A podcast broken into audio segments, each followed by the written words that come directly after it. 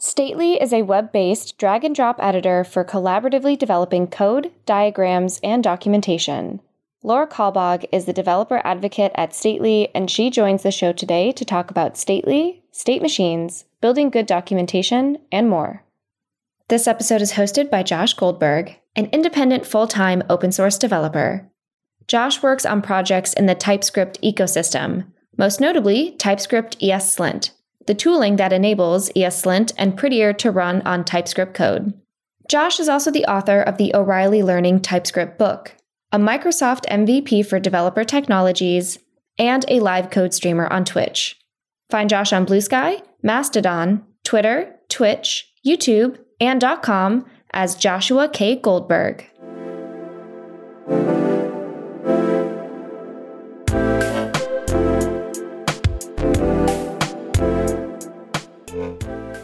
All right, with me today is Laura from Stately. Laura, welcome to Software Engineering Daily. How's it going?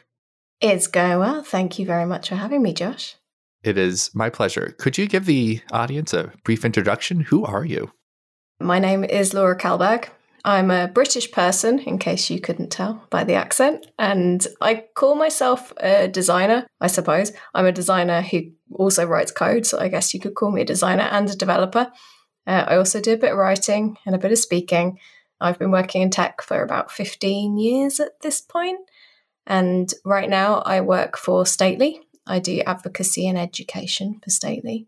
And I also have a not for profit organization called Small Technology Foundation that I run with my partner. Well, that is an excellent overview of the stuff I would like to cover today.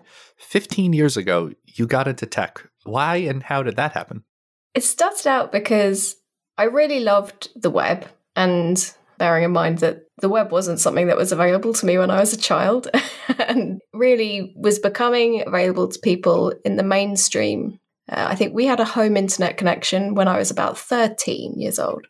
And I loved the idea that on the web you could learn anything you wanted. And the only cost of it was an internet connection, which, granted, for a lot of people can be quite expensive. But once you had that, you had access to so many things. And I loved this kind of equity of information. I thought it was really cool. And so I started making little websites, although I was using, and I built my own forum just using one of these services that allows you to set up your own forum, nothing code or uh, related to that. And I was studying design. And so as I went to art school, I sort of designed a load of websites and got them sort of uploaded, working okay, but I actually wanted to know how to build them properly and how to actually make this stuff work. I wanted to make pretty pictures of websites, but I wanted to make real working interactive things. And so when I was studying, I decided I have a lot of free time when I wasn't working.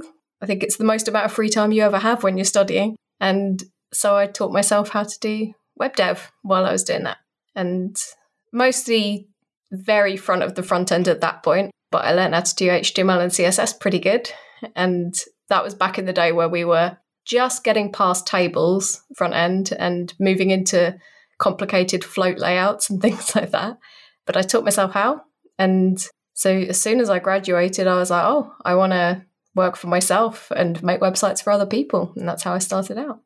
I remember on freewebs.com, that was my intro to making websites. These ridiculous table based layouts where the entire page would be a table and then you have something floating in there. It felt a little Wild Westy on the web because just the CSS rules you would follow were so weirdly defined compared to the stuff we have today.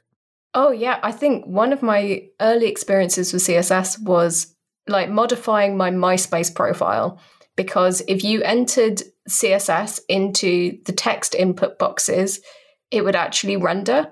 And so you could use that to hack your profile in a lot of different ways. And so that's how I started learning all of the different properties was, oh, I want to make MySpace profile a different color or add some images and things like that. It was very hacky, but I think it was a lot of people's way in. Yeah, I hear that a lot. It was MySpace, it was the fun forums online. How did you go from learning HTML, CSS to where you are today in Stately, though? Was it a, a, direct line? What's happening there? For a long time, I was just a freelance person who made websites for other people. And so I'd work with a lot of small businesses and increasingly larger businesses, uh, just helping them sort out their just one stop shop for websites, is what I was doing. So I was doing WordPress development as well. And I used to build a lot of sites using WordPress back in the day. And eventually, I started being taken on as a consultant for more specialized areas. So I specialize a lot in accessibility because it's something I've always cared about and taken an interest in learning as much as I can about it. And also responsive design and design systems. I was pretty early on the bandwagon for those things and very much hand in hand. I was actually designing mobile websites before responsive design was a thing, before really just as smartphones were coming out was when I was starting out in mobile design. And I was very lucky to be working with folks who were working for mobile networks at the time. So they understood the importance of having a web presence that worked on mobile. And so that was quite fun to be able to see what we could do and get rendering on mobile phones, even if they weren't the smartest of smartphones. And so I ended up doing quite a lot of work in responsive design and consultancy around that at the time.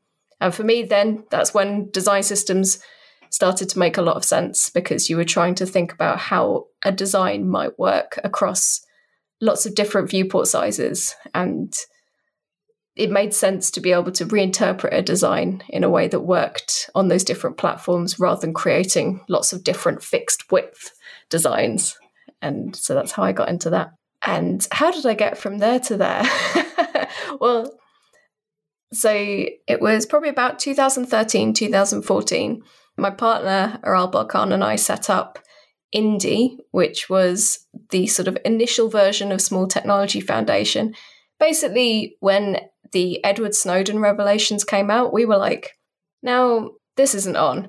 The idea that all of these massive corporations were collecting so much data about people. And we were like, well, we need to think about ways in which technology could do better, ways in which we could create business models that aren't based around collecting people's data and exploiting it. And so we thought, well, we'll try and set something up to look into, I guess, research and development into how do you architect a web that is built around respecting people's human rights, respecting their privacy in a way that's also accessible, in a way that is also available to people in the mainstream. And so we've been working on that for a very long time. And so I've done a lot of work on sort of web presences around that and different web technologies for that as well. And then during COVID, I uh, was like, well, running a not for profit isn't making very much money. And I need to try to do something to support what we're doing at Small Technology Foundation. But also, I don't want to work for a big evil corporation. I would like to see if I can to work for people that really care about what they're doing and have some principles behind it. And so I poked my little head out in a couple of groups that I belong to and said, Hey, does anyone want a person like me? I love free and open. I really believe in that. I care about accessibility and privacy. I can do design and dev, and I can write some stuff and give talks and things if that's helpful. Who wants me? and I was very lucky that David Khurshid, who is the creator of XState and the founder of Stately, was like, oh, hey, I think I've got a job that will work for you. And that's two and a half years ago now. So, really, he was the first time that I was properly employed by another person inside of the tech industry. So, that's been quite an exciting change for me. Stately is a, a pretty small team. We're only nine people. Yeah. That's wild to me. But that's really kind of the epitome of within the tech industry, the opposite of giant corporations, right? Like as a small team, yeah. you have a lot more say in what's happening and you're able to exert that influence more. Well, I think I was number four in Stately as well. And to be fair, the previous three were involved for a lot longer and they were involved in XState a long time before Stately was a thing as well. So I really came in right at the very beginning. And yeah, the idea that you do have a say, but also that you get to work really closely with each other. And that's one of the things that's so nice about the Stately team is that it's mostly engineers and it means you get to learn something from someone who has a different specialist area from you. And I've learned so much from that team. Everyone is really smart, but also very generous with their time. And we work a lot together on sort of helping each other understand our different areas and trying to make Stately as good as we can. So, just to disambiguate, XState is the open source project that later on Stately was a company founded around. Yes, and I should probably mention that XState is a JavaScript library for state machines on the web. And Stately is, I suppose, state machines as a service. The idea is that you can visualize your application logic and you don't even really have to use it with XState. You can visualize it any way you like. You can build any kind of logic flows with it, but you can also use it with XState and use it to orchestrate all of your state inside of your apps if you so wish. Before we dive into that, because that is a juicy topic, you were into or working with accessibility before the large recent boom in the last few years of accessibility interest in the industry. You were working in responsive design before CSS Flex. You were working on a not for profit around privacy before the recent surge in Twitter alternatives such as Bluesky and Mastodon. Have you noticed that you keep doing these things before the rest of the industry catches on? What is it about your thought process of what to work on next that we should all be emulating enthusiastically? wow, that no one has ever put it like that. That really makes me sound like I'm a far more advanced person than I believe I am. it would be wrong to say that I was the first in any of these areas. I'm for sure following along with what I thought was the tide, and maybe I just followed some very interesting people and were listening to the right people at the right time on a lot of these topics. I think to be honest, the thing that drives me in tech is not the new shiny. And that's really what sort of pulls me into things is what I care about is building things that respect people's rights. So a lot of the areas that I've been in, it's because it's something that I care about from a principled perspective. But also as someone who's started out in design and got into development, I am really interested in how we can work better together because it is my eternal frustration that designers and engineers don't work very well together and that we kind of designers can treat engineers like code monkeys and engineers can t- treat designers as if they're painting pictures of websites and really we're all much better than that and we can do a lot better and much more interesting work if we get to collaborate and learn a lot more about what each other are doing I want to run something by you. I've worked mm-hmm. on several teams with several people who, similar to you, had an art school background. And they had a, a lot of context on, let's say, design, the history of artistic movements, and so on. Things that I did not pick up in my computer science major that are not typically taught in CS majors or boot camps or similar. And I've found that because these folks have had such a deep understanding of the art or design side of things. There's a lot that they can bring to the table in these discussions around web design, accessibility, responsive layouts, and so on. Have you found that there's a lot that you're still pulling in from your art background into the design and code work you're doing today? So, one of the things that I think we get most from going to art school, and it's not actually at all anything about the history or knowing about movements or even any design rules and things like that. It's actually about being able to view and criticize each other's work. And also from that, you learn how to justify your own work. So, on the negative side, that can make you a really good bullshitter. So, you can justify anything. And even if you don't really think your work is that good, you can work out putting how to put a spin on it that makes it sound like it is artistically justified. And that's the negative side. But on the positive side, what you learn to do is really examine what other people are producing, try to understand the assumptions and the intent behind it, and also better understand your own intent and perhaps the assumptions you've made, and explain look, this isn't just a blue link. This is why I chose a blue link. I chose a blue link because it is a convention that is used across the web, that is identifiable to many people. I chose it because it fits with our brand colors. I chose it.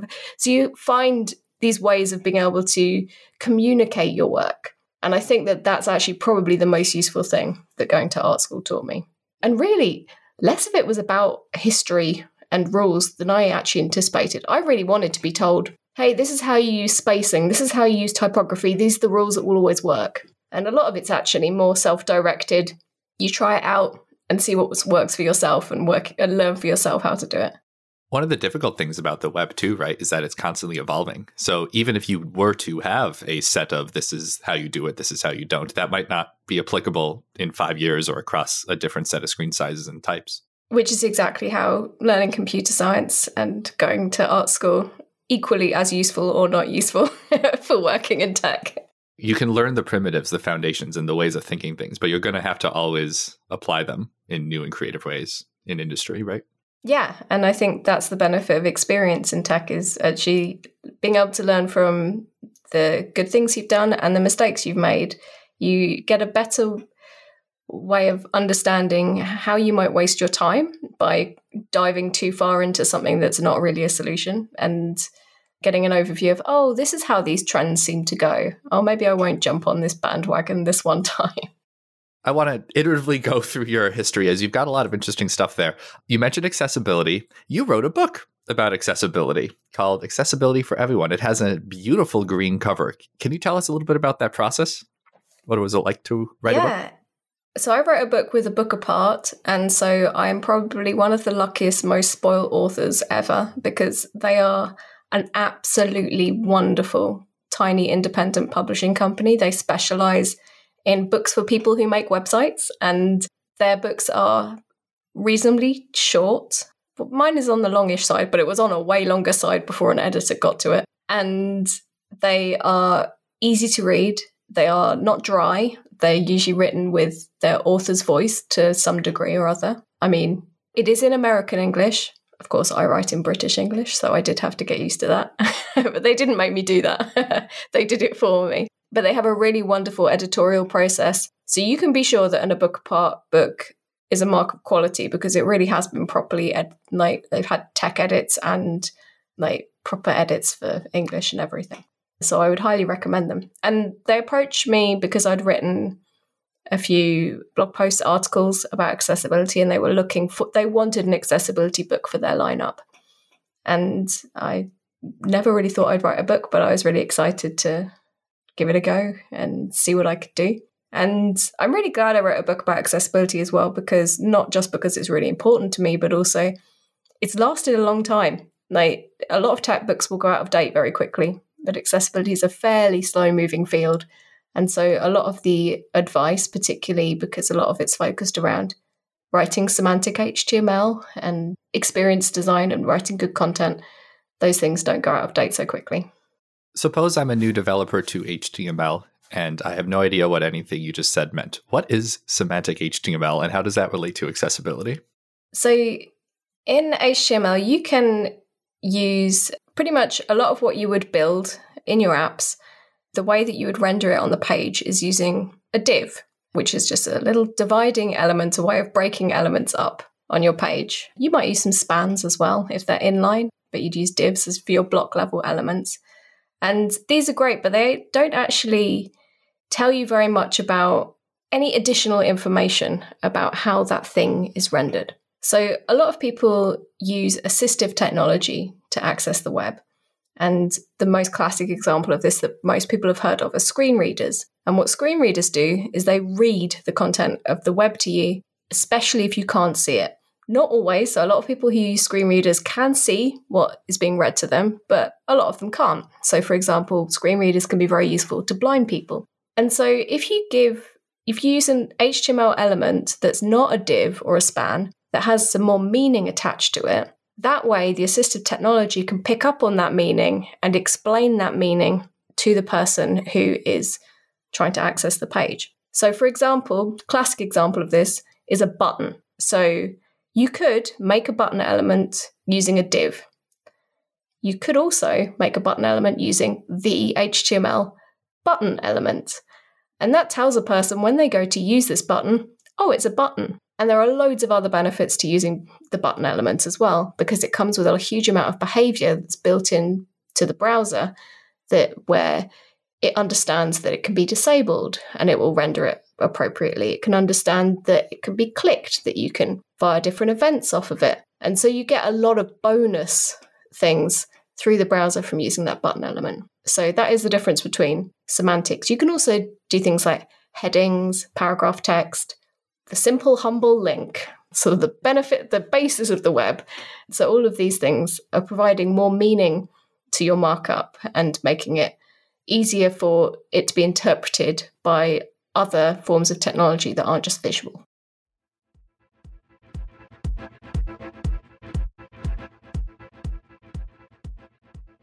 This episode of Software Engineering Daily is brought to you by Starburst.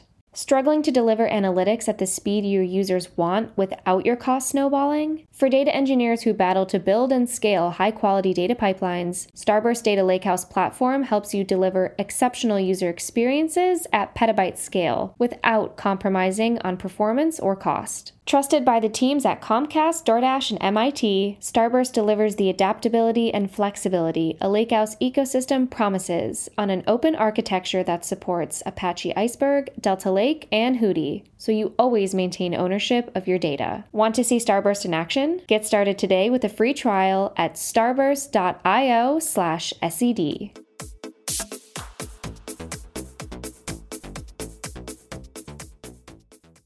What is the number one most common mistake, or at least the first that comes to mind, for people writing markup when it comes to doing it properly with semantics that you've seen?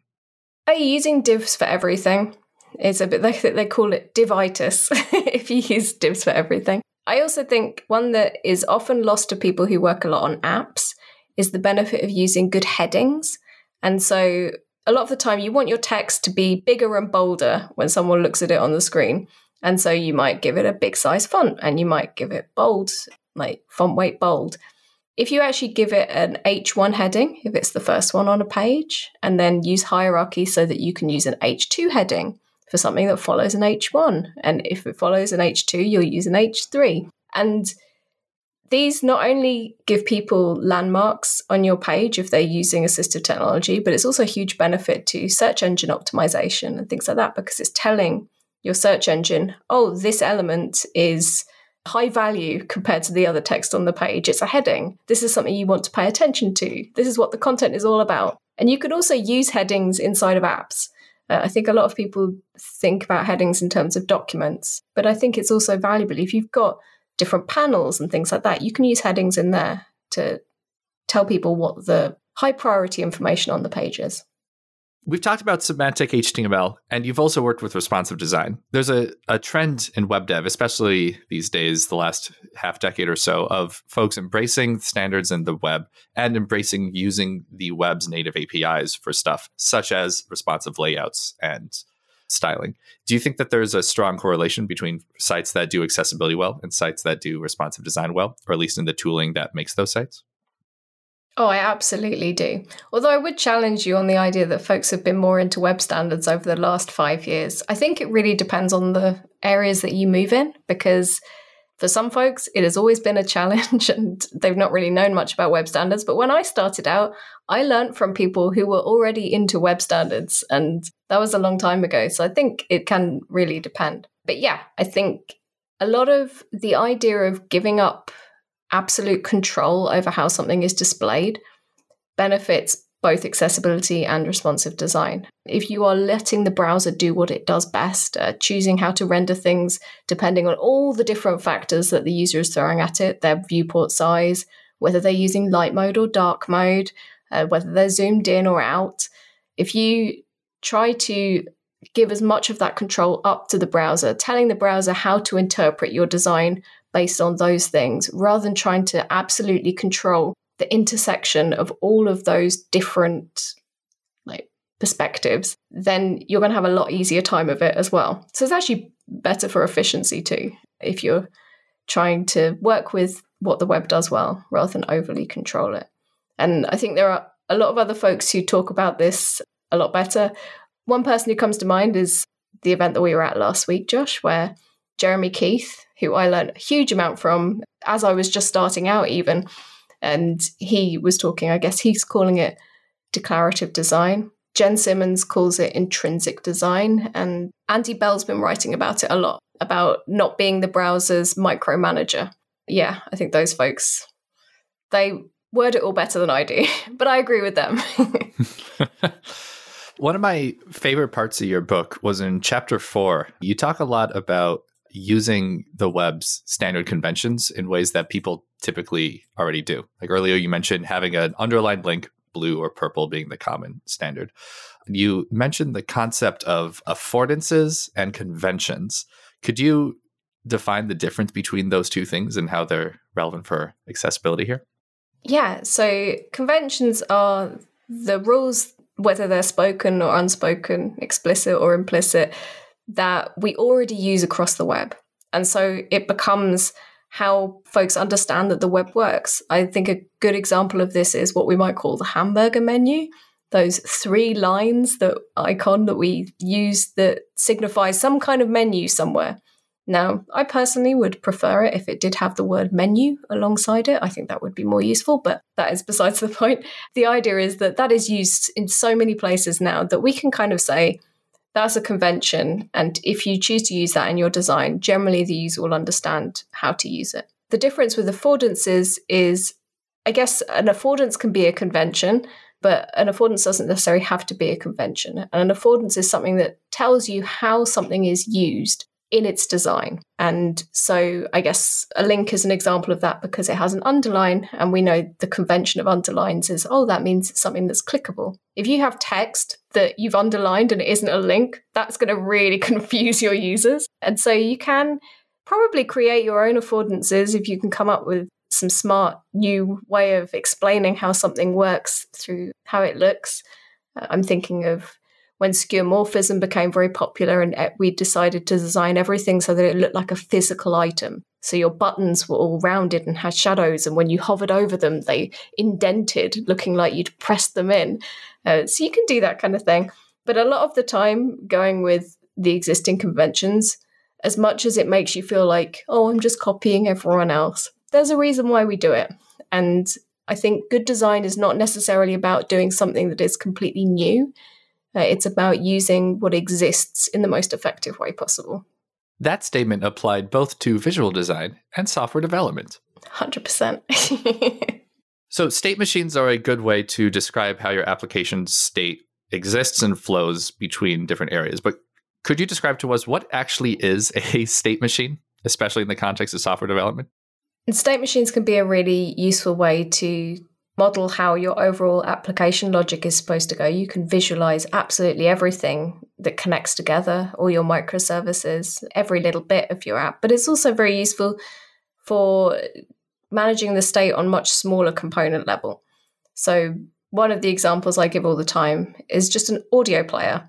So you can use it to manage the playing state and the pause state. And you can say, hey, when there is an event fired off that says play, go from that pause state to the playing state. And if there is an event fired off that says pause, go from that pause state back to the playing state. And that's one of the simple demos that I've made that just works really nicely with the web audio API, even though the web audio API, yeah, it doesn't deal with stop and start. That's why I have to use play and pause because pausing is not the same as stopping.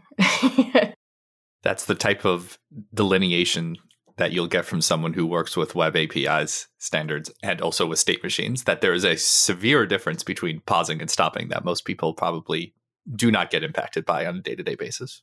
Yeah, just uh, something that gets stuck in my brain because it frustrates me. what is the difference between play slash pause and stop slash start? There's not actually the concept of stop in the web audio API, to my knowledge.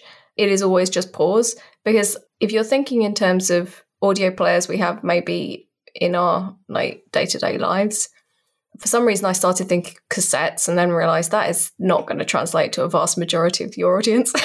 but yeah, if you think of a CD player, hopefully there are still people that used CD players. And this would even maybe work for music apps. But yeah, the idea is that pausing would stop in the middle of a track, whereas stopping would go to the end of the track or would stop the track completely. If you press play after pressing stop, it would start the track from the very beginning. And that would be what I would consider the difference between stopping and pausing. But of course, you don't really have that concept on the web. It's not necessary. You're always just pausing. And you can start the track again in a, different, a completely different way if you wanted to. For software, though, there are always going to be little shared assumptions and affordances in how an app works. Is it possible to document all those things in, say, a state machine? Is there ever an excess that has to be done in app logic or outside of the state machine? I think it really depends on how you want to use it. I think that it is really useful to actually have that logic modeled in one location because often the alternative is that your app logic is actually implied and you don't actually have it explicitly controlled anywhere. You might just have a variety of conditionals throughout your app that decide where state happens or when you transition from one state to another. And there's not really a central location where you look at it. And again, I'm not saying that you need to use a state machine for like one giant state machine to control the whole of your app, but just having a location that maybe from a very abstract level controls the state. Maybe you have a lot of smaller state machines that can communicate with each other. That is one of the benefits of using state machines is that you can have much more broken down logic into much smaller pieces that can communicate with each other and are a lot more maintainable. And so at least having it modeled can really benefit you. And it can also help you when you come to the debugging phases and things like that, that you can look at, oh, I'm actually missing a state there. Or that state I, is impossible to actually get to. There's no transitions that get me there at any point. Or that's an undesirable transition. So state machines can help you a lot with that. And so the benefit when you're collaborating with everyone else is that you're on the same page. And I think that's really the key benefit that you get out of it. So let's say I have an app that's not wired up with any kind of state machine. It's a whole bunch of booleans or strings in state. And I want to, let's say, take the shared button component and turn it into a state machine. What would be the next set of steps that I might take? Well, for one, you want to get Xstate in there. Xstate, great anywhere that JavaScript runs and TypeScript. I have to be specific with when Josh is around. And yeah, you can just start building a state machine into a tiny component like that. You don't have to completely rip up everything that you've got already and re implement it with state machines. I don't think that was ever good advice for working on any project. If you're having to tear something up and start again, there's something fundamentally wrong. But it's quite easy to start with from a little component basis. And you could build out a little state machine. The way in Xstate that state machines are formatted is just as a kind of a JavaScript object that tells you what the states are and tells you which states you can then transition to, which your source state for a transition and your target state for a transition. But you can also model it very easily using Stately, which is a drag and drop way of modeling state machines visually. And that's a much easier way to get into it if you're starting off for the first time, especially if you're a visual person. And I say visual person, not designer, because I think that a lot of people who write code are also very visual people. And it can be a lot easier to process a lot of information in one screen without having to scroll. then that's one of the benefits that I find with visualizing it. There's a parallel here, I think, that when you set up a document, let's say semantically, you're encoding in the structure of the document. These are the ways it's meant to be. These are, let's say, the sections with the headings and buttons and links and so on. And then similarly, if you set up the app states or the way that your flow is supposed to work in your app in a way that is semantically representable, such as with a state machine, you can then build a visualization on top of it, such as with Stately. And I think there's a trend here of as we better understand how to build our software, we get better at doing things in a predictable, representable manner. So it's very exciting to see that there's work being done on representing that stuff visually. But I imagine it's probably a very difficult design and engineering problem to get it working in the abstract for just any arbitrary user or state machine. I absolutely love that you managed to pull that as a thread because I've never actually thought about that being the reason why state machines appeal to me, but that is almost certainly why. yeah, it is a complete representation. And I think one of the other things that is similar with writing things that are semantic or using the web APIs to like as much as you can, making use of what the browser does best. A lot of what that comes down to is actually having a fundamental understanding of how these things work. It's about really understanding the platform that you're working with and understanding your medium if you're going to compare it to working in design and art, which allows you to do a lot more powerful and complex things while simultaneously not having to do as much work. which is something I always appreciate. There's got to be a good phrase for this. Developers are lazy, but lazy has a negative connotation. It's that we're efficient, it's that we are optimized, something like that. Yeah, there's definitely a word out there. And it's, yeah, it's about being lazy in the right way, about knowing where you can cut the corners or be more efficient. It's not really cutting corners if you're making things incredibly semantic. But a lot of the time, it also comes as a kind of a trade off between you have to actually learn how the thing works in order to be able to use its power. And that can be tricky because sometimes it can be really tempting to go with a library or a framework that adds a level of abstraction on top of what you're doing, which takes you a little bit further away from the web platform, but may also give you other benefits as well. So, understanding what the right balance is there and where your efficiency is best used. Do you ever worry building a visual representation on top of your state machines that you're making that exact pitfall that you're taking people away from understanding how it actually works? Fortunately, not with Stately because it is built on XState. And so, because the rules around state machines are so strict, the things that you're able to do, you're restricted to specific things you can do with a state machine. You're pretty restricted in where your states can go, what your transitions can do that's allowed. And because of that strictness, because you're giving it so much clarity, it allows the code that it produces to be very explicit and clear in itself.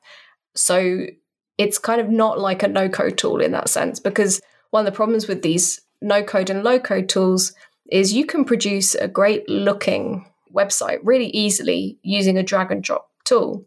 But you are going to miss out on all of the great semantics of writing great HTML. You're going to miss out on a lot of the power of responsiveness because you're not able to describe in enough detail how something should change when it moves across viewports.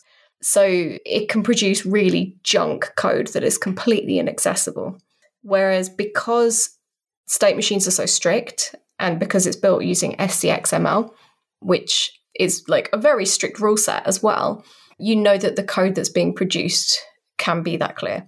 And also because it's got some of the smartest engineers I've ever met working on both the XState and the stately side of it to make sure that what you're writing is accurately represented.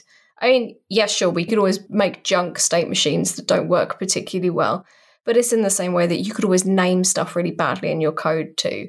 It's no guarantee you're going to make great things, but it certainly makes it easier to author those things much better. Speaking of naming, what is SCXML?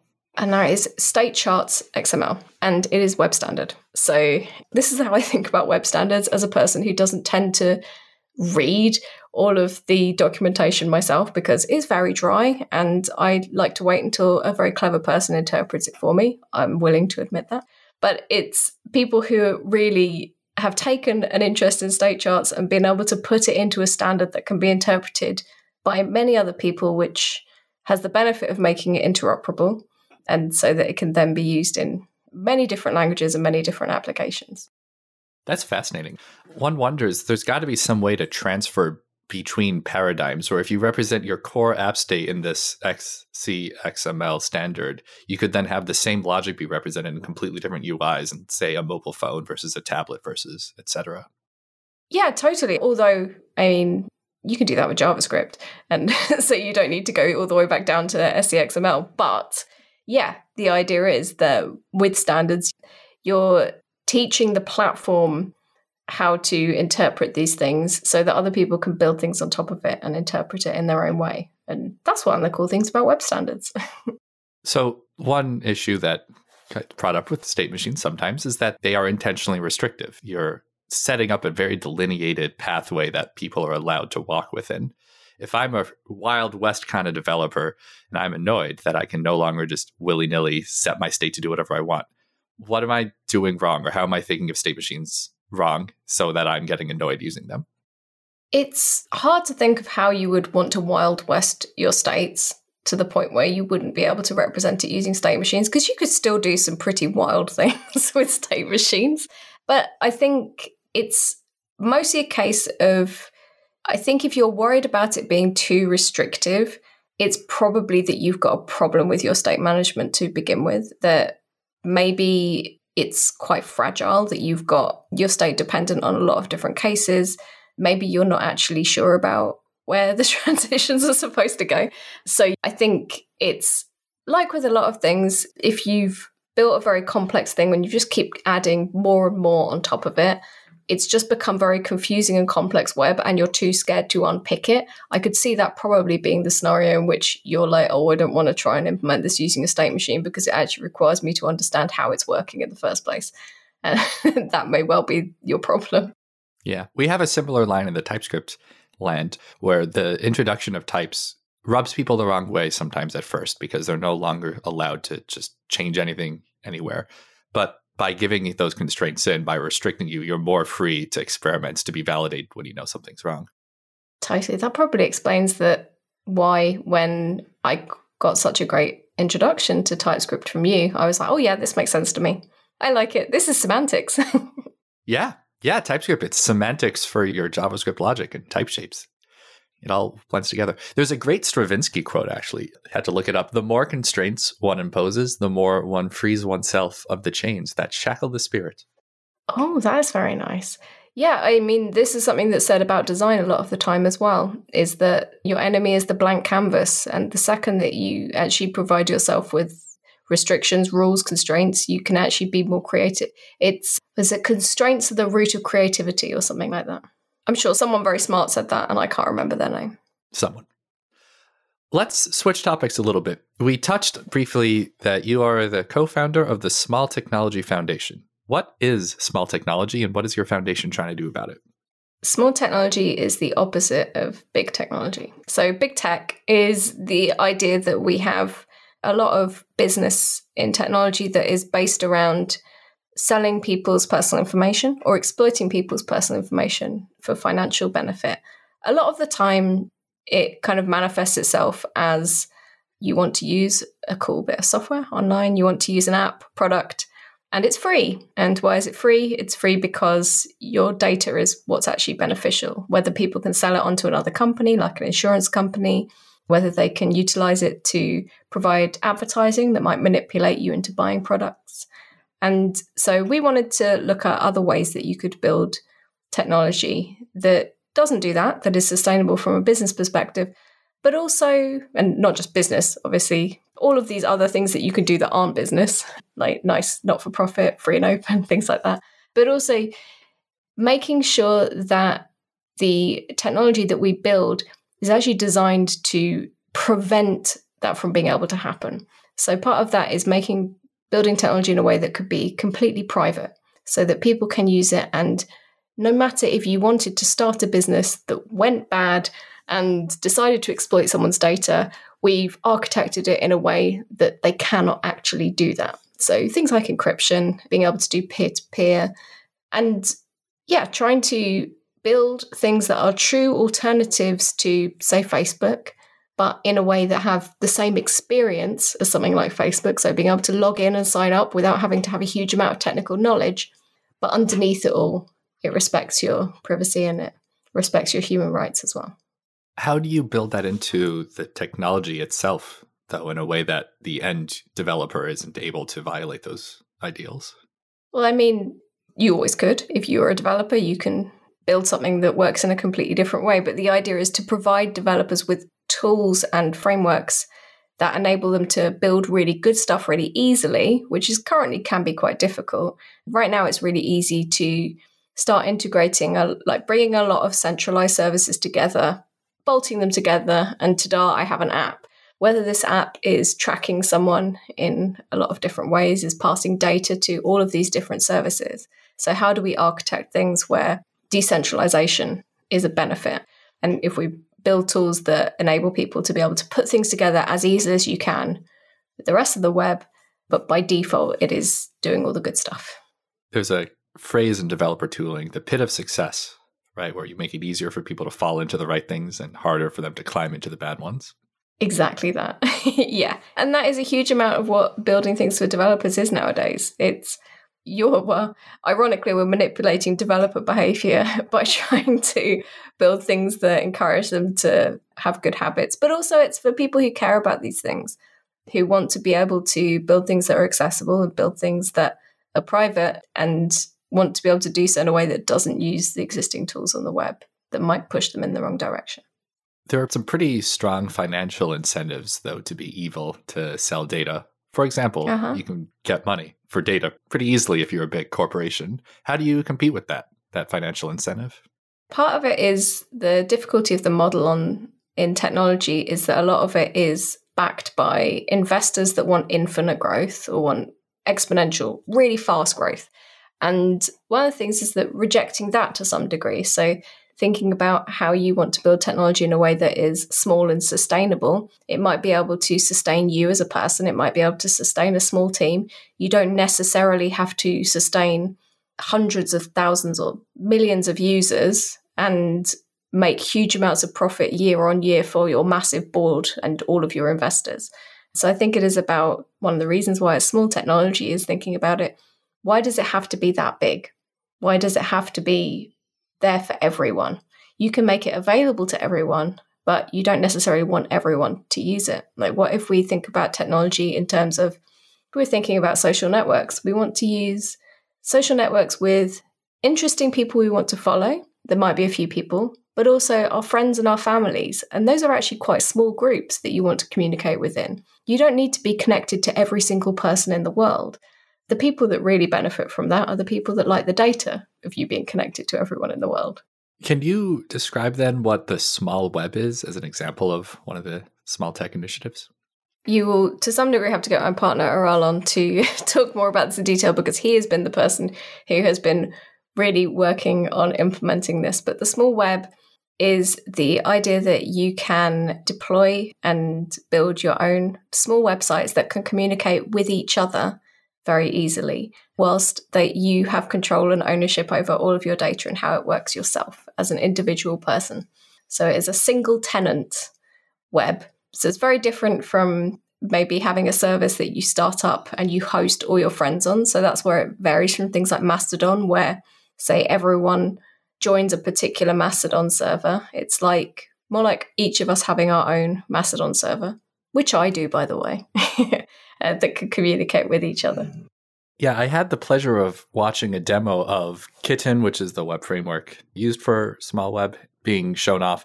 And it really blew my mind that a lot of the design decisions around small WebKit and so on are made around the assumption that you don't need to scale to big tech levels where a lot of frameworks we see these days are architected so that yeah you can get started with your little thing. It, it's good for that. But really if you need to scale to millions of users and trillions of petabytes of data per microsecond it'll work for you.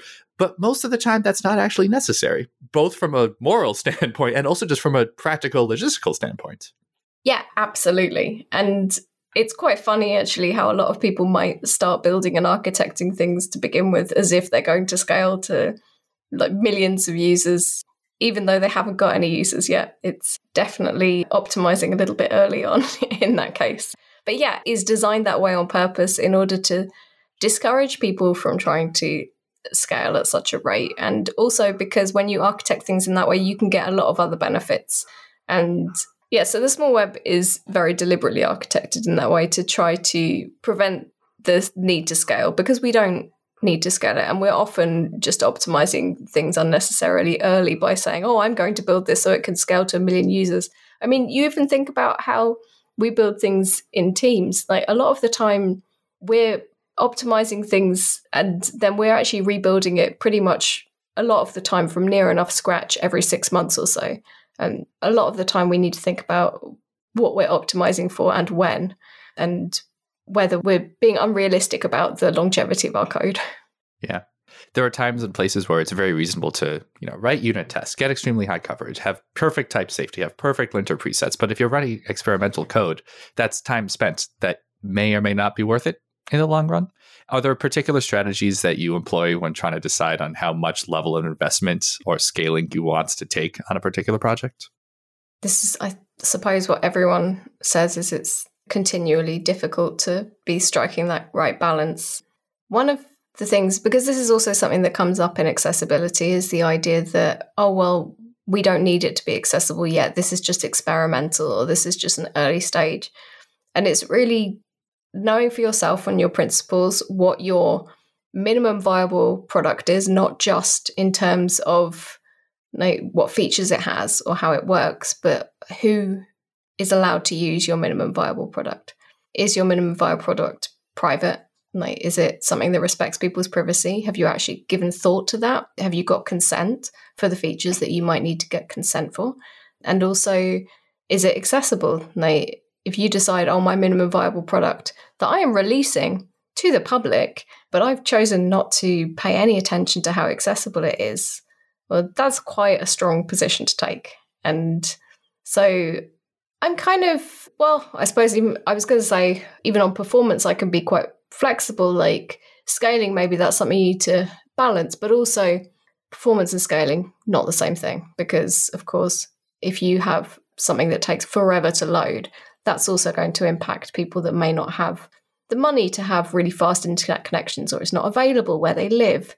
So, a lot of the decisions we make all the time are decisions that can exclude particular types of users in a way that might even verge on being discrimination.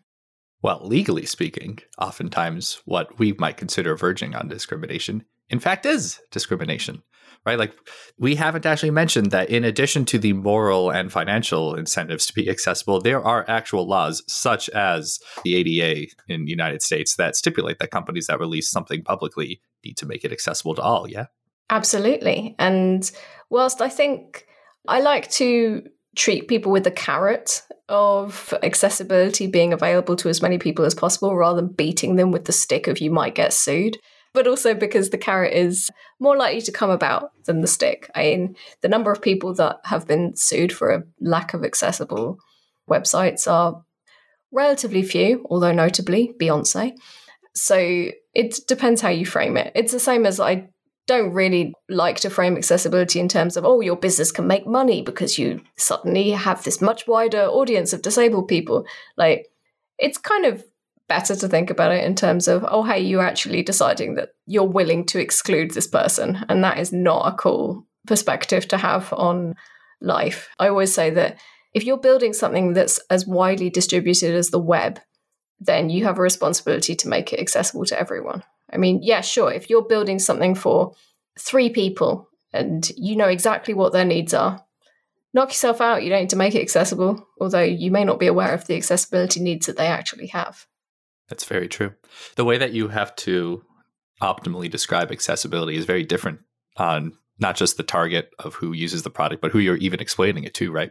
A financial decision maker for a company may unfortunately be primarily or even solely motivated by the making money, whereas someone who acts more like a, say, human being might be motivated by the moral side of things a little bit more. Yeah, I like to think that sometimes there'll be financial people that are also human beings, but yes, you're right you pick your argument depending on who you're talking to. I guess we do that with all different kinds of areas of technology. You tailor your explanation to your audience. And yeah, it is the same for accessibility. And I do think that broadly in the mainstream, an awareness of inclusion is increasing. And that in turn is increasing awareness of accessibility. And that hopefully will filter down to the industry as well. I think it has been. Perhaps not at the rate that we would like it to, but there's certainly been an uptick. As you said, more than just the last five years of folks interested in this stuff. And I, I wonder, do you see a similarity with state machines, where now that people are starting to see the benefits, both the carrot and the stick of proper state management, do you think this is going to be more of a trend over the next decade or two? I mean, I'd like to think so, but of course, I'm in the stately bubble. So to me, everyone loves state machines and are using them already. but yeah, I'm starting to see increased awareness. It's interesting. I always ask at the beginning of my talks about stately related things or state machines. Who here has heard of state machines? Who here learned about state machines because they studied computer science? Because that is often people's way in. And I suppose the new question I need to ask is who here has heard about state machines because they use X state because they follow David Khourshid on Twitter? or David K. Piano, as most people know him, because turns out even a lot more people that I come across have actually learnt about state machines from him than even learnt about it from a computer science course. There's a sweet irony that you, as a art school person, know significantly more about state machines than what is probably the vast majority of people who learned about it in computer science class and then never used it after graduation. I think that's how education works, though, isn't it? We learn things and we forget about them pretty quickly. And then suddenly we're like, oh, that term sounds familiar. I think it's also, I can really see the value in state machines for not just developers, but everyone else on the team as well. Like, if I think about it from a designer's perspective, it's really hard to know what states you have to design for. You often forget to design for error states and edge cases and things like that, partly just because of the way that design as a discipline has evolved out of more of a print design way of looking at things a lot of the time. And we're often envisioning things as screens or views. So it's very easy to forget about all of those not happy parts. And so I think that they're really valuable in being able to identify those for designers. And I think if we look at it alongside like the requirements that you might have for an app that you're building, you can develop those into a state machine pretty easily. And it's something you could do as a team. And that way everyone has a much better idea of how things work together. So that's one of the things that also really appealed to me about state machines was how it could bring our different disciplines much closer together. Do you see a future where there could be some kind of halfway point or hodgepodge of Figma style tooling, visual design with very nice collaborative features, and Stately, where you can represent those states with each other and collaborate on them? Oh, 100%. Like these are things we're already working on for Stately Studio as well. Is the idea that hey, maybe you want to have different Figma like mock-ups inside of your states to show how that state will look or work. And yeah, it makes sense. It's one of the biggest requests we get is how do I plug my Figma into Stately or my Stately into Figma? What is Stately Studio? Stately Studio is state machines as a service, although you can do a lot more with designing flows. So, Stately Studio is how you visualize your state machines. It's a tool, it's free to use. You can have as many public projects as you want, but there are some extra cool features if you want to sign up as pro or teams as well. So, you can have shared projects and private projects, and uh, you can or you can generate flows from text descriptions. With the wonder of AI, you can also even generate React UIs nowadays from your state machines. You could put the two together and go from a text description to having a React UI for your prototype very, very quickly.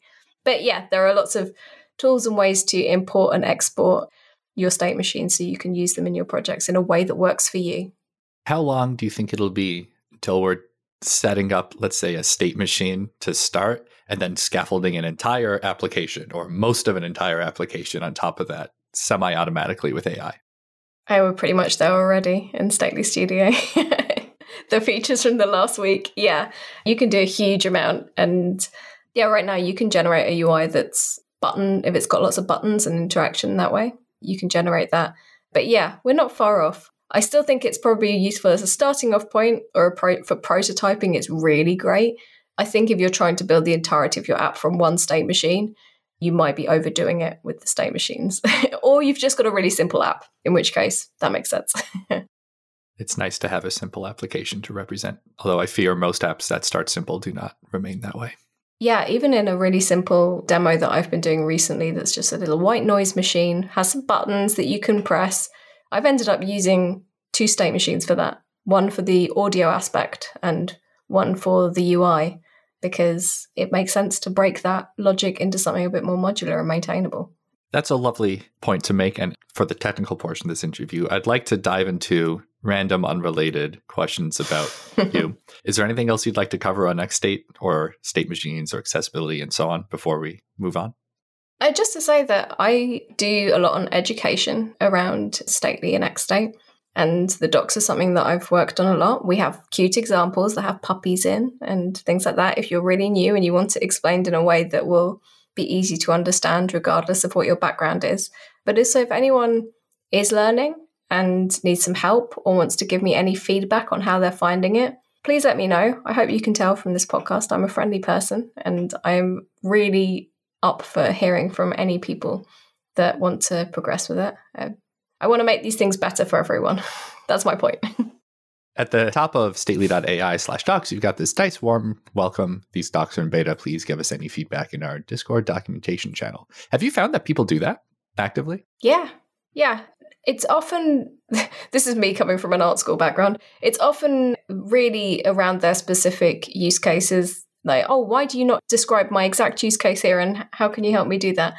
And so sometimes you have to filter the feedback in the right way. But I think that a huge number of people come to us for support. And I always use that to try to improve the docs because we have a really great team for offering support. We're a really tiny team. Not many teams you'll get the CEO regularly giving support every day, but we do. So we always try and filter that back into the docs and be like, oh, someone's struggling with this is probably because we don't explain this concept well enough. And how can we make that better?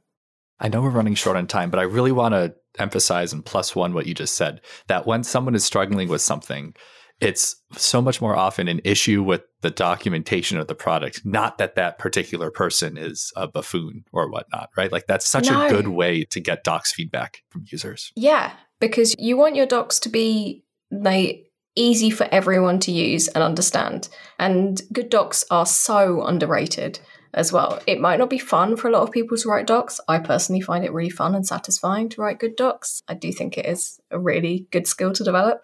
But I think this also comes from me often feeling like quite an imposter in engineering and struggling because I don't understand what a particular concept is because I missed that part of whatever the fundamental education that people don't really get, but somehow everyone else knows about this thing and I don't.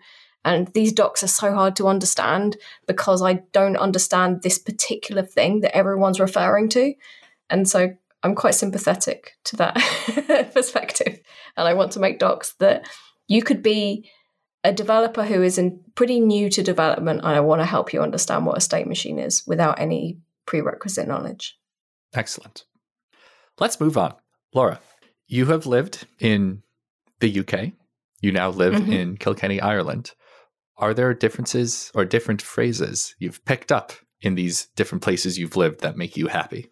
Well, because I am a very British person. So I love very distinct Irish phrases because so Ireland does have its own Irish language, but most people in Ireland speak English, but um, with a really distinct Irish flavour. Um, I think one of my favourite things is when something is good, Irish people will say that's grand. In fact, they'll say it for a lot of things, and I just love how it's so exaggerated. Like, it's not just good, it's not just great, it is grand. And the other one that I love is as someone who I love a bit of casual exaggeration and hyperbole. And the idea that when you say thank you, I'm one of those people who will say thank you so much because I mean it. But Irish people will say thanks a million. I like I love it. It's like saying almost infinite amount of thanks. So much thanks. A million thanks. So that's one of my faves. That's great. We happen to intersect at Node Conf EU over in Kilkenny, and I picked up quite a few Irish phrases, and I want to give a shout out to John Allen for teaching me quite a few that unfortunately cannot be repeated on a nice podcast. But one that was really cute was someone who still has their communion money. They're very stingy or frugal as a person, as a phrase. And that is because you get given money if, when you take your communion, which is Christian but largely Catholic in Ireland. And so you would probably take your communion. Now, I'm not personally Catholic, but I was brought up as a Church of England Christian person. And so we did, I think communion is usually maybe 11 or 12. So if you've kept your money that was given to you at your communion that long, then you're very stingy. That's such a cool way to get to a phrase. Also, one last question for you. How much of your clothing do you make yourself? At this point, probably 90%. I'm still working out the skills for underwear. Oddly, quite tricky to make underwear. And socks, I don't think it's worth. You could probably knit socks, it's quite time consuming. But yeah, I learned how to make clothes during COVID. I had a sewing machine and I needed desperately to get away from the computer. And so I've found it's a fun new skill. And I really enjoy making things that I guess is a form of self expression but largely, it's just really nice to make stuff that fits me properly, better than all the stuff I can find in the shops and in the colors and fabrics that I like. Has there been a particular color or fabric that you've been binging recently? I'm on orange, and I only recently realized that I have made loads of items of clothing that match my car because my car is orange. you don't normally think about the color of your car when you're making clothes until you stand next to your car in said clothes and look absolutely ridiculous. there's a running joke in the world that people look like their dogs. You have a dog named Oscar who you do not look like. So for you, it is your car, is what. yeah, I look like my car rather than my dog. I wish I looked like my dog. He gets so much attention because he is a very beautiful dog and he really knows. He is a husky Malamute cross. He is a very noble looking beast and is massive as well. And yeah, he has been my best friend for 12 years now. I've had him since he was six weeks old. And he is a, a great companion. Is he why the stately docs refer to dogs? Yeah, I've probably always got something about dogs in the back of my mind. There's a lot of dog people at Stately as well. There's a lot of dogs on the Stately team. Although there are cat fans as well. I have nothing against cats. I think cats are great as well. I just have a dog who is an only child. You've learned the hard way, I'm guessing, to mention you're okay with cats, to not turn this into a dog versus cat situation. yeah, especially when I'm conscious that you are a, very much a cat person as well. this is true. There are only so many people I've met who would go and feed the stray cats, go and buy pet food specifically for the stray cats in a place that we're visiting, which is a very lovely quality that you have, Josh. Thanks. This is a general tip for anyone attending a conference abroad or in a place that they're not previously familiar with. Buy some cat food and then go feed the cats. It'll make the locals love you, make the cats love you. It's a legitimately fun and rewarding activity. And it gives you an excuse to walk around. Highly recommend. anyway, all that being said, this has been an absolute pleasure. Is there anything else you'd like to talk about, Laura, before we hang up? Not that I can think of. But I can tell you if you ever want to say hi to me, I'm Laura Kalbag and I'm findable everywhere because I have a very search engine friendly name. Uh, I'm, to my knowledge, entirely unique. You are the only Laura Kalbag that comes up in the first three pages of Google. Fun fact. Yeah, and I suspect subsequent results are, yeah, other people with the same surname as me. there aren't yes. very many of us in the world. Great. Well, this has been a fun interview. Thanks so much, Laura, for hopping on. I hope to see you at a, another conference. Thank you very much for having me. I've had a great time.